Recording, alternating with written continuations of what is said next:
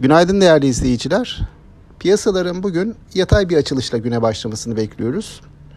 Öncelikle genel gelişmelere baktığımızda bugün güne nispeten iyimser bir havada başladık. Burada Merkez Bankası'nın Güney Kore Merkez Bankası ile yapmış olduğu yaklaşık 17 milyar TL düzeyindeki swap anlaşması haberleri TL'nin değerlenmesi açısından etkili oldu. TL dünkü kapanışlara göre yabancı para birimleri karşısında güne daha güçlü başlıyor. Yurt dışı tarafa baktığımızda ise yurt dışı tarafta dün ABD enflasyon verisi önemli bir gelişmeydi. E, verinin endişe yaratacak düzeyde çıkmaması piyasalar açısından olumlu algılandı ve ABD borsaları ile Avrupa borsalarında günlük %0.5 ile %1 aralığında artışlar gördük. Ancak e, bu olumlu hava bu sabah itibariyle Asya piyasalarına yansımamış gibi görünüyor. Çünkü Asya piyasalarında genelde eksiler hakim.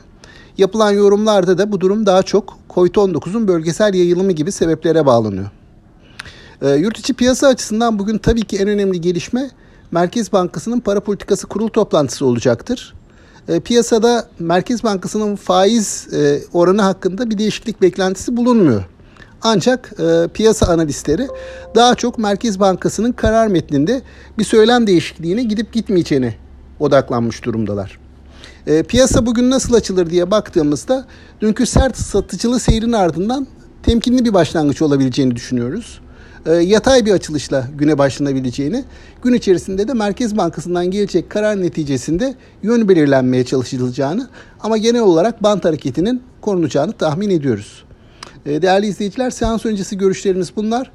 Sağlıklı, bol bereketli, kazançlı günler diliyorum. Yeniden görüşmek üzere.